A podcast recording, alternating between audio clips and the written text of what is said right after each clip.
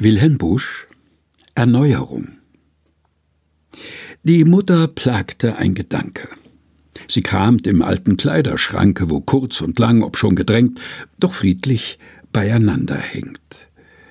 Auf einmal ruft sie, ei, sieh da, der Schwalbenschwanz, da ist er ja.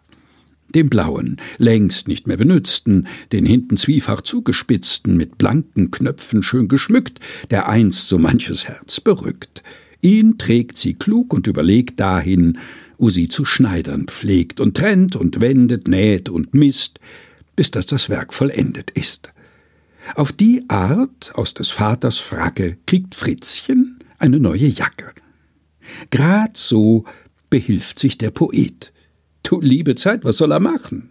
Gebraucht sind die Gedankensachen schon alle, seit die Welt besteht. Wilhelm Busch Erneuerung. Gelesen von Helga Heinold.